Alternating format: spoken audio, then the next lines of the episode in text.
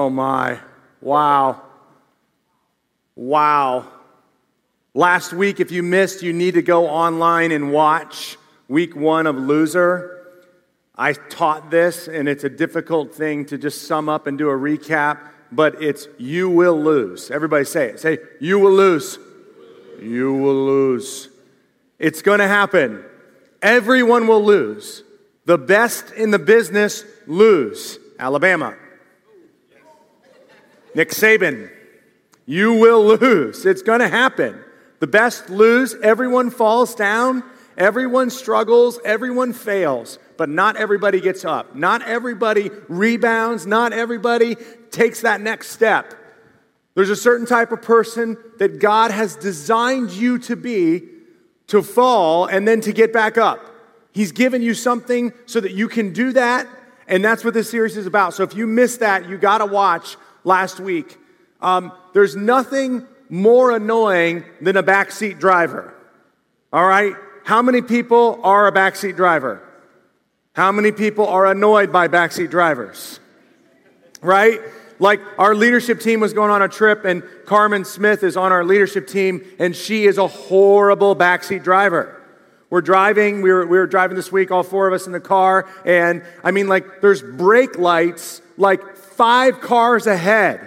And she goes, I'm like, what? just, just, just want you to see. What? That you, you want me to make sure that I'm driving the automobile?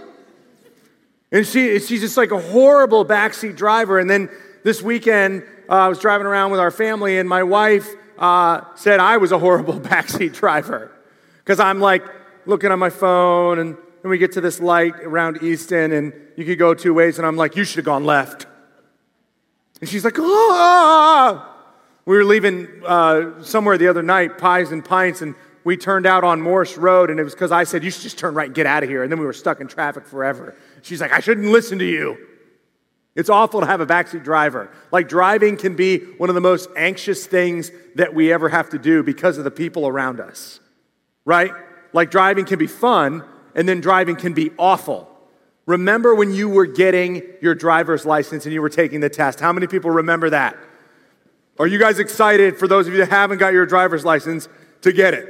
It's an amazing thing. I remember it's you know actually with with your age, you guys care less about getting your license. Would you say that's true? How many of you guys are really excited to get your license? Raise your hand. Okay, so you're still excited about it. They're saying that you guys are more connected now. We used to have to get in a car to go connect. Now you guys just go to your room and connect. I don't know, um, and just get online. So so it's just different. But like it's still exciting to get your license. And I remember when I was doing that and I was like so anxious because I, I, I didn't want to fail. I did not want to fail. It's like I knew if I go and I take this test that like if I fail, all my friends are going to be like, "You are such a loser." And then I also knew that if I failed, like I would lose that freedom to like get in the car and drive. I mean, you, you've never seen a bigger smile on my face than after I passed my driver's test and drove away in, in my stepmom's uh, minivan. it was just really something special. Uh, you know, just, just, just grinning, man, just cheese. I'm alone, I'm driving. But when I was in that driver's test, I remember like just pulling up to a stop sign and like making a complete stop, which I have never done since then but making a complete stop and, and the, the instructor going, huh. and I'm like, oh, dear Lord, what did I do? I'm like on the white line, or I don't know what I did. But the anxiety that comes from having someone who's always looking over your shoulder when you're driving is difficult. It's like, whoa. And then the test takes it to another level because you're afraid you might lose that freedom. You're afraid of what everyone might say. And I will never forget the reason I was afraid of what everyone might say is because of what I said when people would come back and not pass their test. When someone would go and take their driver's license test and not pass, I was like, you are a loser, man. Like, what is wrong? Like, I thought, like, I definitely thought less of them. Like, you are not. You're, you, you are not a very developed human being. You need more time, more time to develop before you go out on the road. Mainly the girls, but generally there were some guys in there too. Girls are bad drivers, just That is, we're making that line of demarcation in this church. We're going to admit that women are bad drivers. Well, let's just put it this way men are generally better drivers. Are there any females that would admit to that? Okay, just whatever. Oh, I'll move on. I better watch out.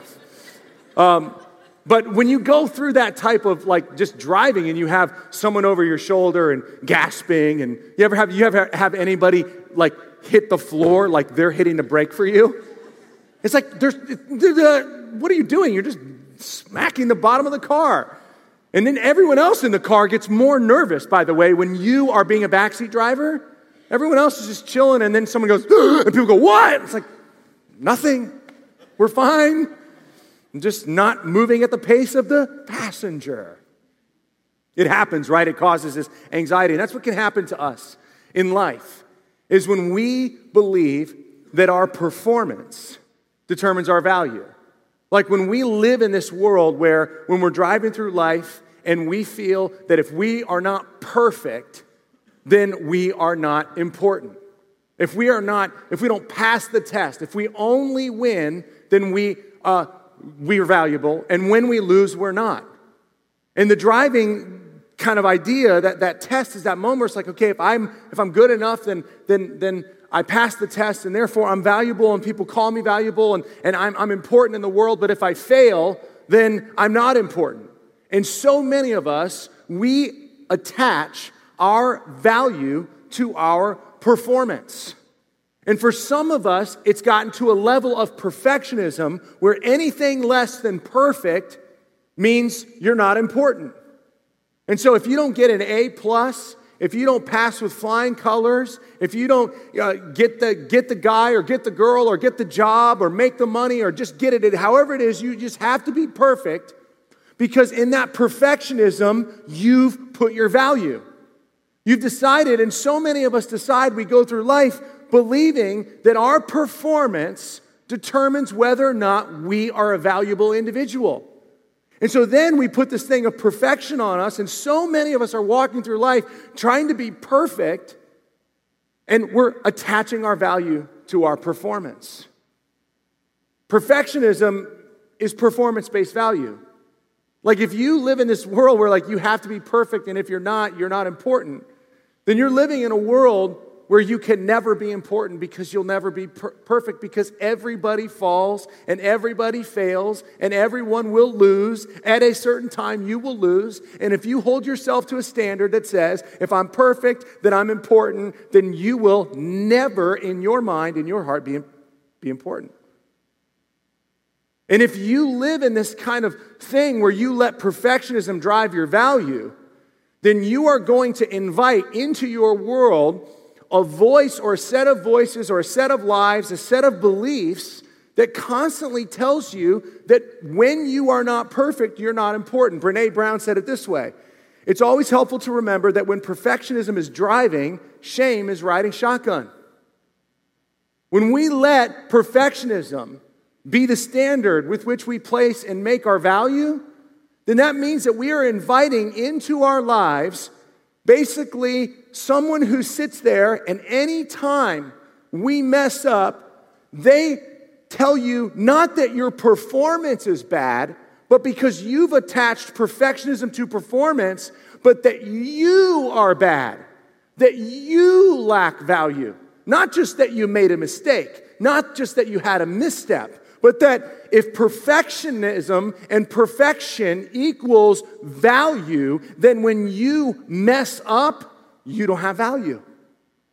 And so many of us live in this. We live in a world where we base our love for ourselves and we believe that God has based his love for us on whether or not we're perfect and whether or not we perform. I mean, how many of you are in here and you believe that because of something that you did last week, something that you said last night, that God doesn't love you the same way. You see, one of the most important realities is that you have to see a new perspective of how God views you. You have to understand what it is and why God loves you. And this is a revolutionary truth. This is a change of your mind, a change of your heart, a change of the way you see you, a change of the way you see other people, is when you understand the way God sees you. And God doesn't hold you to the same measure of perfectionism that you hold you. He actually loves you for not what you do. He doesn't sit in the car and go, if you pass the test and you're perfect or you perform, I'll love you. He actually sits in the car, whether you can drive the car or not, no matter what you do. And he says, Before we go, before we press the gas, before you make the turn, before you make the decision, before you make the mistake, no matter what it is, with your successes down this road, with your failures down this road, I just want you to know I love you for you. You see, God's love for you is based on who you are, not what you do. Do you really believe that? Do you really believe that God loves you for who you are, not what you do? Not, not, not, not Christians like followers of Christ who grew up in the church, not like you, you know that's true. Not like you know that's an answer. Like there's Christians, you know, you know that you were bought with a price. You know that while you were a sinner, Christ died for you. So on the test, you know, no, I, my righteousness is as filthy rags. Nothing I can do can earn, earn favoritism with God. God loves me. You know, like in your head, you know the answer. But that's not, that's not the true test. The test is whether or not you are sitting in this room today and you believe that you are less valuable because of something that you did. That, you, that God doesn't care about you the same amount. That He's like upset with you and doesn't want to sit with you and doesn't want to ride through life with you. You see, God loves you for who you are, not what you do, but why do you love you? Do you love you for the same reasons that God loves you? Or do you love you based upon what you do? Do you give yourself a pass when you perform perfectly? And then when you don't say, I'm not lovable? Do you believe that when you mess up, that when you trip, when you fail, that it's not a commentary on just behavior, it's not a commentary on just, just life and you just kind of muster it up, but that it means, man, it's not just a failure thing that I did, it's a failure who I am. What is really driving you? You see, the reality is, is so many of us, our love for ourselves might be based on what we do and not who we are. You might be living in this trap, this, this trap that exists that says, my performance determines my value. And God says, crystal clear, your performance does not determine your value. And so if you if you're going to like start to see life differently, if you're going to be the kind of person who gets up after they fall. If you're going to fail, then you have to be able to put that failure in perspective. And the only way to put the failure in perspective is to see your failure from a different point of view. And the best point of view is God's point of view. And Paul talks about that in Second Corinthians. Now, Paul was one of the many people in the scriptures who had his name changed. You see, he was originally Saul, and he was a man who was part of the leadership in Jerusalem. He was one of the authoritative figures. He was an expert in the law. He was part of the Sanhedrin, one of the judiciary kind of leaders of Israel.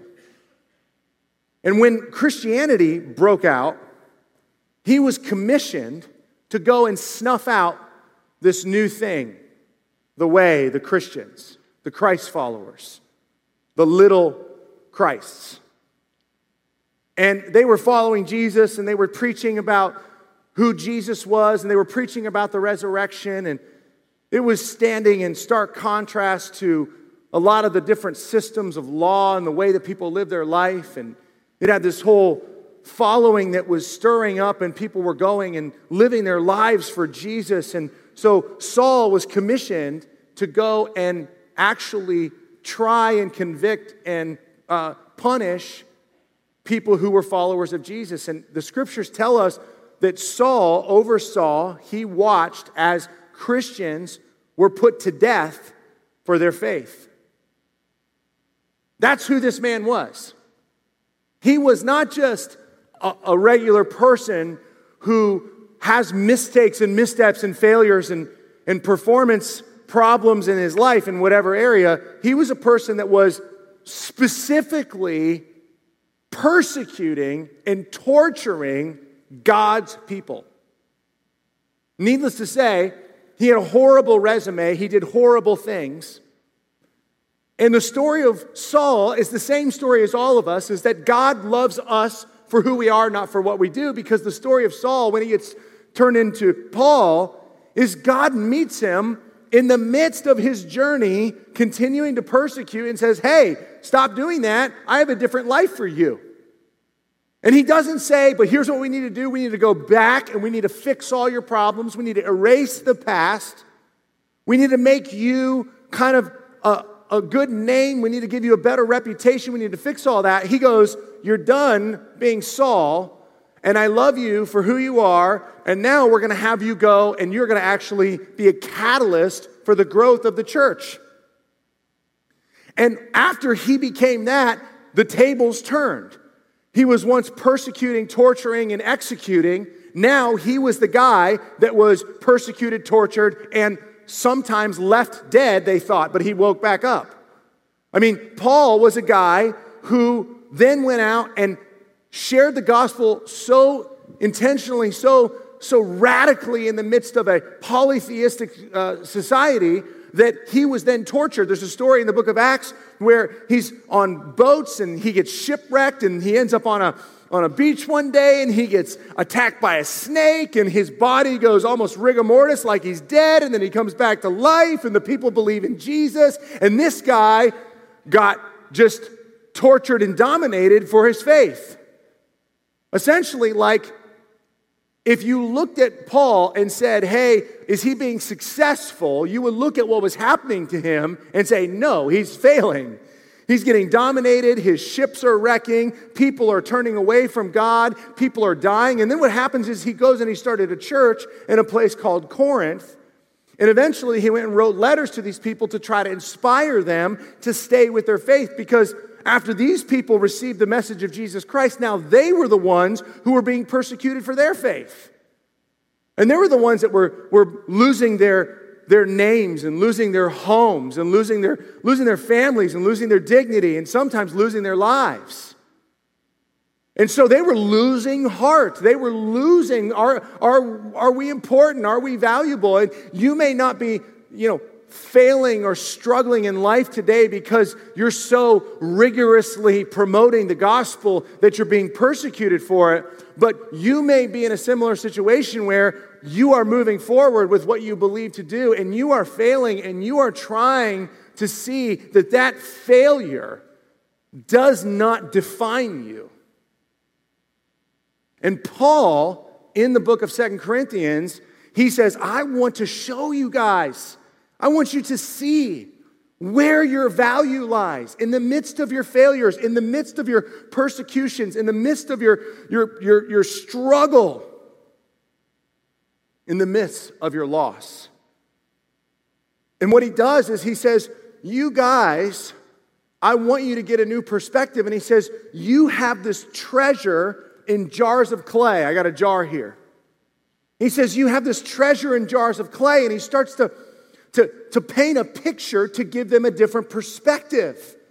He says, You have this jar, and it's the outward jar is crumbling and breaking, and you're failing, and you're struggling, and you're getting crushed, and you're getting persecuted, and everything you're putting out there is not necessarily having the impact. And you might call yourself a failure, but you got to see beyond just the jar and see what's inside the jar. You have to get a new perspective. And so he starts to write this. I just want to unpack it. He says, Therefore, we do not lose heart. Though outwardly we are wasting away, yet inwardly we are being renewed day by day. He says, I don't want you guys to lose your heart in the midst of the failure. What does that mean? I don't want you guys to believe that the outward determines your value. I don't want you to believe that what's happening to you steals how God sees you. He goes on after this passage, just the next part, and he says in 2 Corinthians 5, he talks about how that we are all living in tents. Do you know that, that you were created in the image of God? You are not a body. Your body, the Bible says, is a tent, and you are actually a spirit. The Bible says God is spirit, and we were created in his image. The scriptures teach that we were formed from the dirt. And so Paul goes on to say, You're not, you're not a tent. Think about that. You guys are not a tent. Think about going camping. Yeah, you go camping, you got your tent, it's temporary. It does okay against the weather and the storms. It might get eaten up. It might get thrashed by wind. It might, it might get torn over by a bear. I don't, I don't know. I mean, I don't camp, but, but maybe you do. If you believe that you're a tent, you've got the wrong perspective. He says you got to get your eyes off of the tent and look at what's inside the tent. It's you, and God sees you. He doesn't see your failure and say, I judge you, love you, care about you based upon how well your tent is doing. He looks at you and he says, There's the heart, there's the soul, there's what's inside. Don't lose your true value. It's not based upon what happens to the tent. It's not based upon what happens to the jar. It's something on the inside. And he says it's being renewed day by day, which does not mean that every day you get more and more cumulatively more valuable to God. It means that right now, when you were created in the image of God, you were made spirit, you were made eternal. And God loves you for that. And being renewed every day doesn't mean that it becomes more new and better every day. It means you need reminded every day of who you really are. It's not the outside, there's something on the inside. You need a new perspective. You got to see it. You got to look beyond. Look what he goes on to say. He says, For our light and momentary troubles are achieving for us an eternal glory that far outweighs them all. He says, Do you understand that what's happening to the tent, what's happening to the jar, is so minuscule compared to who you are in the eternity that you will have with God. And he's trying to give you a different perspective. He's trying to say your life is a camping trip on the weekend. That's all life is. It's a vapor, it's fast. You live in a tent, and different things can happen to different tents and jars all the time, but that does not represent who you are. And the more bad things happen to the tent, the more bright, the more beautiful, the more wonderful the inside shines. Think about it. The more it's cracked, the more it's broken, the more who you really are shines through. Some of us are walking around and we have everything perfect on the outside. And therefore, we fail to see the beauty that really lies within. We think that our beauty rests in how pretty the tent is, how wonderful the jar is. We believe that. And God says, no, no, no, no, no. Those struggles that you're going through, you can consider them joy because what they're doing for you is giving you a new perspective. You are valuable for you, not because of the jar not because of the tent. So, what happens when that gets cracked away, when that struggle happens, when that failure happens? You just get an opportunity to go, oh man, the flesh, it's weak. Oh, my, my will is weak. My decisions are, are, are not perfect. I fall seven times. It happens. But man, all that does is just remind me of the beauty that is me. And one day the tent will go away, and one day the jar will go away, and one day the dirt will go back into the ground. But your soul is eternal. Look what he says. It just outweighs it. So fix our eyes not on what is seen, not on what is seen. Your job as a follower of Christ, if in fact you are, is to not look at your failures in terms of what you attribute your value from. You got to fix your eyes on what your value truly is and look past your failures. That's why the righteous fall and get back up because they don't believe that their value lies in their successes. They believe their value lies with what God has said and who they are on the inside. God has made you so special and wonderful. If we believe that our value is derived from whether we have success or pass the test or make the money or have the relationship work out, then we are going to constantly feel like a failure.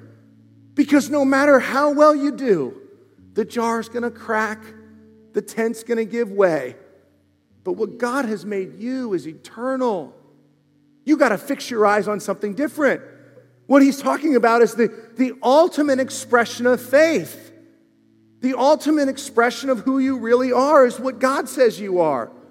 Don't fix your eyes on the brokenness and the failure and the loss. Everyone loses. Not everyone gets back up. Those that get back up are the ones that focus on who they really are. They believe in their heart, I'm a champion. They believe in their heart, I'm a winner. They believe in their heart, I'm righteous. Oh, yeah, the jar got cracked. Oh, yeah, the tent blew away. Nothing's, that's not me. That's not me. Who I am is who God says I am eternal, loved, beautiful, a winner all the time. Those are the people who, in the face of the greatest losses, stand back up. It's real, you guys. Fix your eyes. Fix them on who you really are. Fix them on the gospel. Fix them on God's goodness, not on your failures, but what is unseen, your spirit who He made you. Since what is seen is temporary, but what is unseen is eternal. Just wraps it all up. It's eternal. Think about this. We judge each other, we judge ourselves on what we see, don't we? What you see in the mirror, what you see online, what you see walking down the hall, what, what you see driving down the street. That's how we place our value. There's so much disparity. Hang with me. So much disparity in what is seen. Some jars are cracked, some jars are perfect, some jars are shattered, some jars are brand new, some are bigger, some are smaller. If we decided to say our value is based upon what is seen, then we would have 7 billion different levels of value and everyone would be different. But what God says is that your soul is perfect, it's eternal. Do you know that you will leave your tent one day, you will leave your jar one day, but your spirit will live forever? You are an eternal being. You live in a tent, you live in a jar, you live in a van down by the river. Sorry. That's all it is. But one day that will go away and you are eternal. You're like God. That is how He has made you in His image, eternal. Spirit, light. Every person in this room, every person around the world has the exact same amount of eternal value. The difference is some people focus on what's outside, and some people know what's really on the inside. Loser. What kind are you? Are you the kind that sees? Are you the kind that's tricked? Are you the kind that's lied to? Have you been sold out and bought into this lie that you are a jar? You see, the reality is, is that more truth leads to perspective, and we all have to get a new perspective. We all have to get a new perspective. Think about when you were watching football in the, in the early 90s or in the late 90s in the early 2000s before they had uh, the, the review and before they would go to the cameras, right? There are certain plays that we, we call successes, but now we look back, they, they call timeout, they go look at the high definition video, and they see that, oh, he actually was out of bounds. It's called perspective, it's truth. So what happens is, is when you have more truth, you get more perspective. And God is truth. He is life. He sees you the way you really are. So you have to gain a new perspective. You have to get a different vantage point. You need a pile on camera of your life. Because if you just go through life looking at what people see in low definition, black and white, you're not going to get the true story. You need to know what's really going on. And what's really going on is you are eternal, lovely, valuable. You are God's son. You are God's daughter. So, what happens is truth gives us a new perspective. I just want to end with this, this last story analogy. Imagine that if you were like me and you had a 3.0 in college, true, barely. Barely. I got straight A's in all my Bible classes, and then C's and D's, some B's. I barely got a 3.0. Imagine in high school, if I would have said, you know what, I just, I want to go to Harvard with a 3.0. Maybe my counselor said, You know, you can go to Harvard if you try. She's like, just trying to, you know, help me. Imagine that I apply to all these different schools and I, I apply to Harvard. And I'm thinking, what I've done in the classroom doesn't merit me getting into Harvard. What I've done in my extracurriculars is not that great. I mean, I was like on student council, which meant nothing. I mean, and I put all that down, and they're going, I mean, this kid, there's nothing special. Can you imagine? Can you imagine if I apply to get to Harvard, and then I, weeks later, months later, get a letter in the mail that says Harvard on it? I open it up, and it says, Congratulations, you have been accepted. Can you imagine how I would feel? I would be posting that all over the place. That is what you call grandma for. That's the epitome. Grandma, I got into Harvard. And she'd be like, You did? Mine would. It wouldn't make any sense, but I would automatically attribute my value to the fact that I thought I wasn't good enough and I said, I can, I will. If I, if I get in, wow, that would be way above who I really am because I'm not good enough. What I've done doesn't deserve me to get into Harvard. I would immediately believe that my value, that my stock, that who I am really went higher. Because, gosh, that's a success. But the reality is, and this is the new perspective you have to gain, and this might just be the beginning, is that God does not just accept you. He's not sitting in heaven going, apply, do good things, lots of extracurriculars, have less failures than successes, and maybe when it's all said and done, you'll get in. In fact, God is sitting in heaven and He is not just waiting to see what you do to earn your right to be with Him, He is pursuing you. Can you imagine if Harvard would have called me up and said, We want you, we want to give you the best dorm with the best bathroom. We want you to be us. We want you to wear our clothes. We want you to be our representative. The scriptures say that that's how God views you. He's not just saying, do good and I'll accept you. He's saying, I love you. You are so valuable to me that I'm going to leap out of heaven and pursue you because I love you for who you are. And you might sit there and go, I haven't done enough. I don't know enough. I'm not smart enough. God is going, no, no, no, no. You for you is enough. I died on a cross for you. I'm pursuing you. So many of us go through life just hoping that our successes and our failures level out to where we will be accepted. Just accepted. I just want to be accepted. I don't even need to be in the front row. I just need to be in. Just get me in. I want to be on the roster, just legally blonde, whatever. Just get me in to Harvard. I just want accepted. And the reason that you believe that in terms of your relationship with God is because you see you based upon the jar, you see you based upon the tent, and God sees you based upon what is inside. And He doesn't just accept you, He pursues you. He wants you in His house, He's called you His son.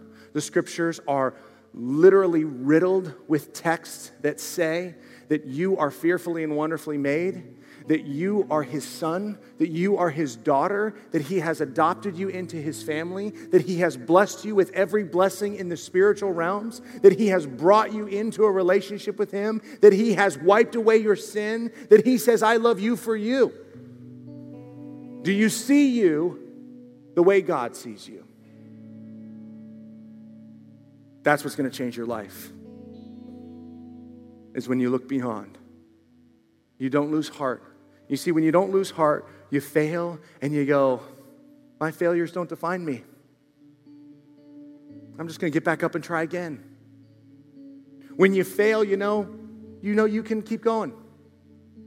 Because your failures don't define you. You just know, I can keep going, I can keep working, I can keep trying. God loves me for me. Let me pray for you guys. God, this is so huge, and so many of us, we, we don't see ourselves this way, and, and we certainly don't see other people this way. Help us to see ourselves the way you see us.